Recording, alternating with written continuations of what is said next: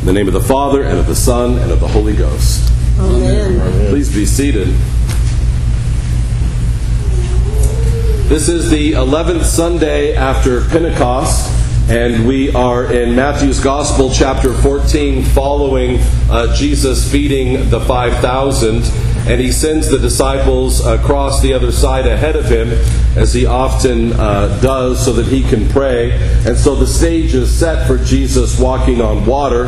This is an incredible miracle that we read about the walking on water, along with uh, this passage from Jonah, where Jonah is in the belly of the fish. And uh, these miracles have posed um, a problem for some. Some uh, today that would be critical of the miracles of Scripture would say that uh, the ancients were foolish or they didn't know anything about uh, physics or contemporary science, and uh, this doesn't hold up just to the face of Holy Scripture. Clearly, the people in Jonah's day knew that Jonah being in the belly of the fish was a radical miracle. They knew this was the kind of story that needed to be told. We don't read in there Jonah was in the belly of the fish like lots of other people were in the belly of the fish, right? Or this was some kind of common occurrence. No, they knew that this was a miracle. It's not like the disciples seeing Jesus walk on water was like, oh, him again doing that, or uh, gee, people do that all the time. No, they understood that this was a radical miracle. They understood that people didn't do this all the time. So it's not that the ancients were foolish and that somehow we know better than this.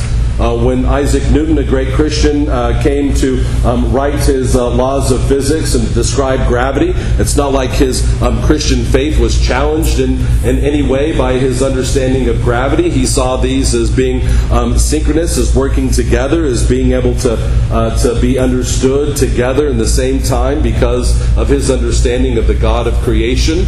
And indeed, a great 21st uh, century uh, theologian uh, said if your problem with Jesus walking on water um, is with physics, um, clearly you don't understand who Jesus is. Your problem isn't with physics, your problem is who is Jesus. Because if you understand that He is the creator of all of the world, that He is creator God, and that He made the water, then the guy who made water walking on it is not such uh, a problem of physics. It's a problem of who is Jesus.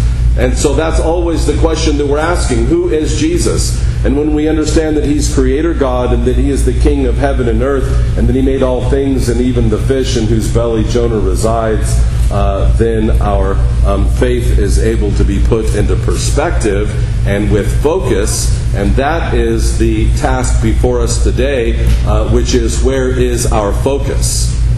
Jonah's focus was askew from the beginning. And uh, this is partly why I can relate to Jonah. Jonah is one of those prophets that I say, yeah, I get that. Some of the other prophets I have trouble relating with. Jonah is one I can relate to.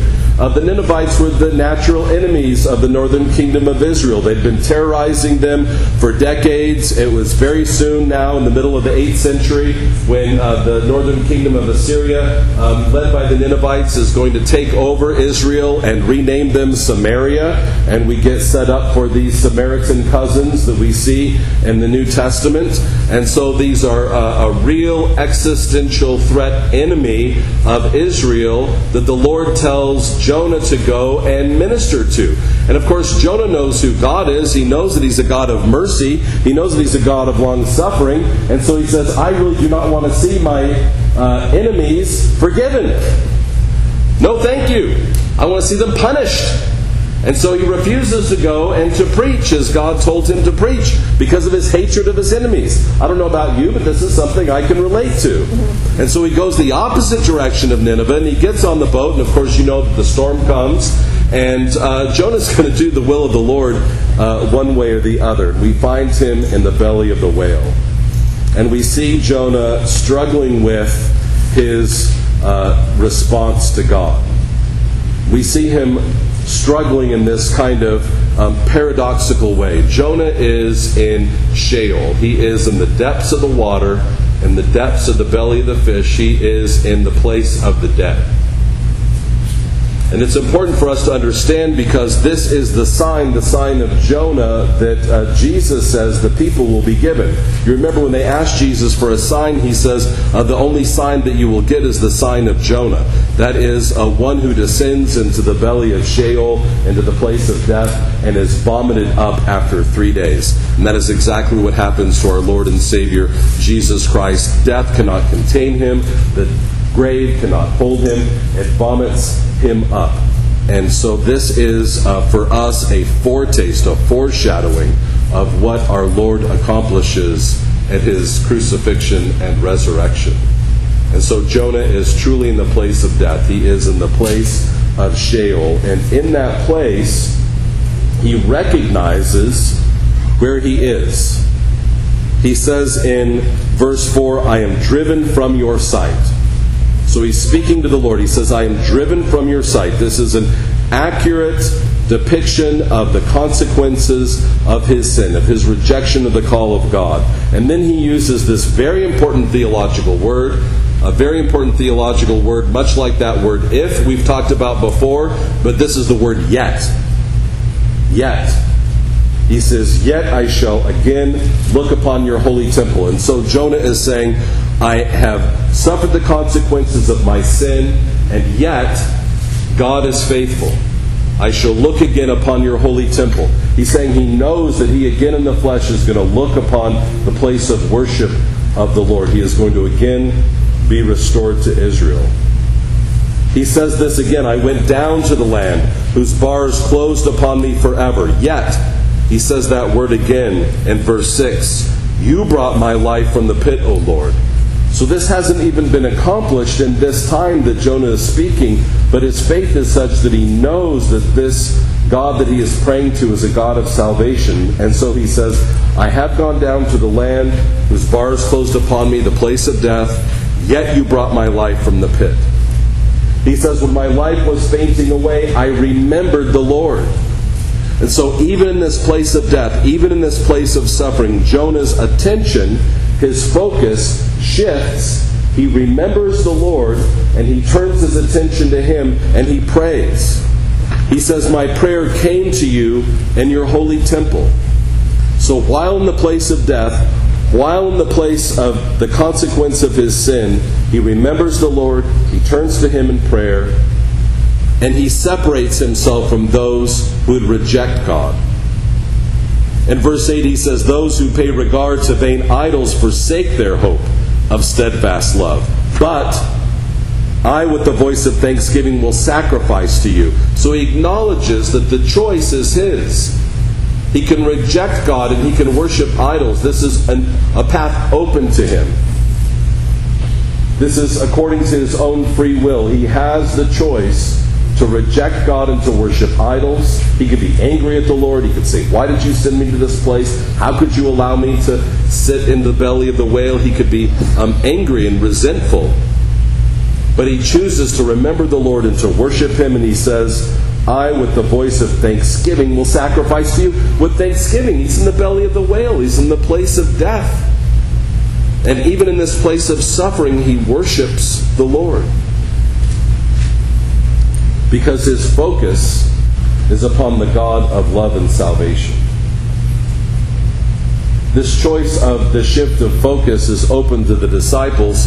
Uh, they are uh, going um, in obedience to Jesus across the Sea of Galilee after he's dismissed them. He's told them to go apart, and he himself goes apart to pray. And it's very important that we stop and we think about what it is Jesus is doing because we see him do it over and over again in the Gospels. We see him going apart to pray. If Jesus needs to go apart to pray, how much more do we need to do that? How much more do we need to have time every day, every week? Um, every hour to devote to the Lord when we need to, in our suffering and in our busyness and in our strife and confusion, remember the Lord and turn to Him in prayer. We need to have a time devoted to that, just as the Lord does when He sets aside that time to pray. And while He's praying, the disciples are being battered by waves and by the wind, and they find themselves in a storm, and Jesus meets them. They, of course, at first are afraid, they're frightened, they think that they see a ghost because this is not a natural common occurrence for them. They recognize this as being the um, exaggerated experience that it is. And uh, Peter, uh, close to his character, calls to the Lord. He recognizes Jesus, and out of his love for Jesus and his desire to be with him, he says, Lord, call me to you. Call me to come to you.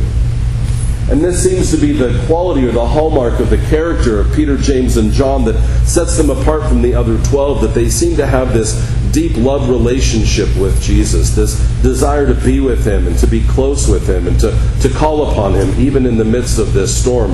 And so Jesus calls him out, and Peter, once he goes out onto the water, we read, um, notices the wind and was afraid.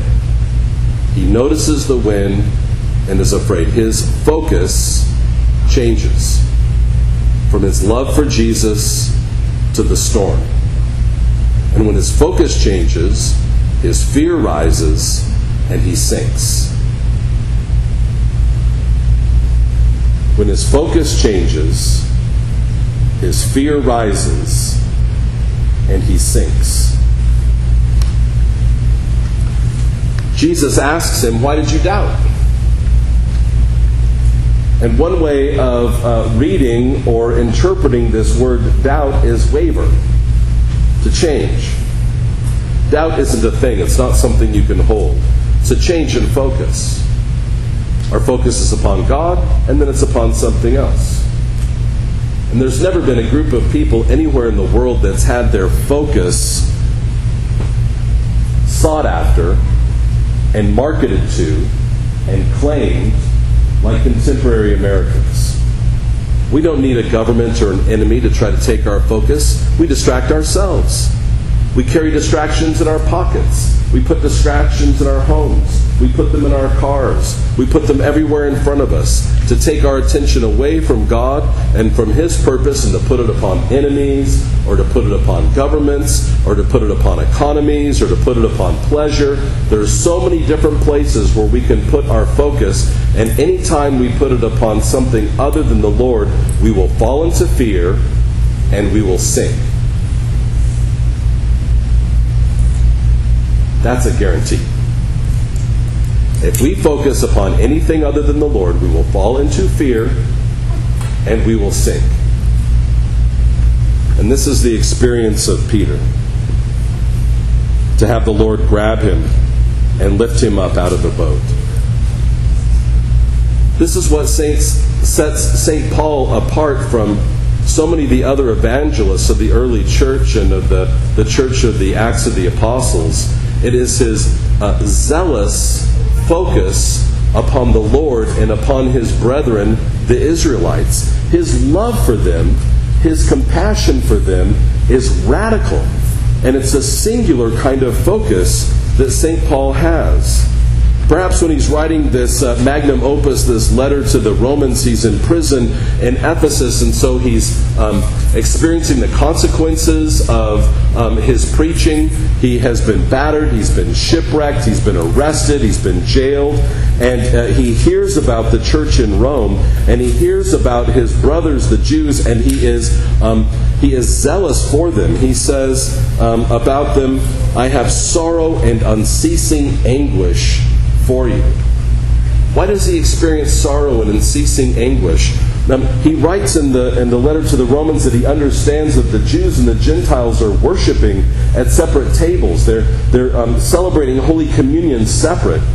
And he describes uh, for the readers, he describes for the church in Rome that they are one church in Christ and though the Gentiles are without excuse because nature is open to them and God has revealed himself, and, and the Jews have this uh, law that's been given to them uh, through the prophets and the patriarchs, and they have the, um, the witness of, of Christ through Abraham, they all are under Christ and so submitted to him. And Paul goes from synagogue to synagogue and he is regularly beat up for preaching this. They kick him out over and over and over again of not only synagogues, but of whole cities and of regions. But he continues because of his love. And this is how he describes his love. And that he has sorrow and unceasing anguish, and that he wishes that he himself could be accursed and cut off for Christ for the sake of his brothers. In other words, he wishes that he would experience that sorrow and that suffering rather than them. That's love. To say, I wish it were me and not you. And to want to put himself in that place. And so, due to his love, he is able to focus upon the Lord and upon that gospel.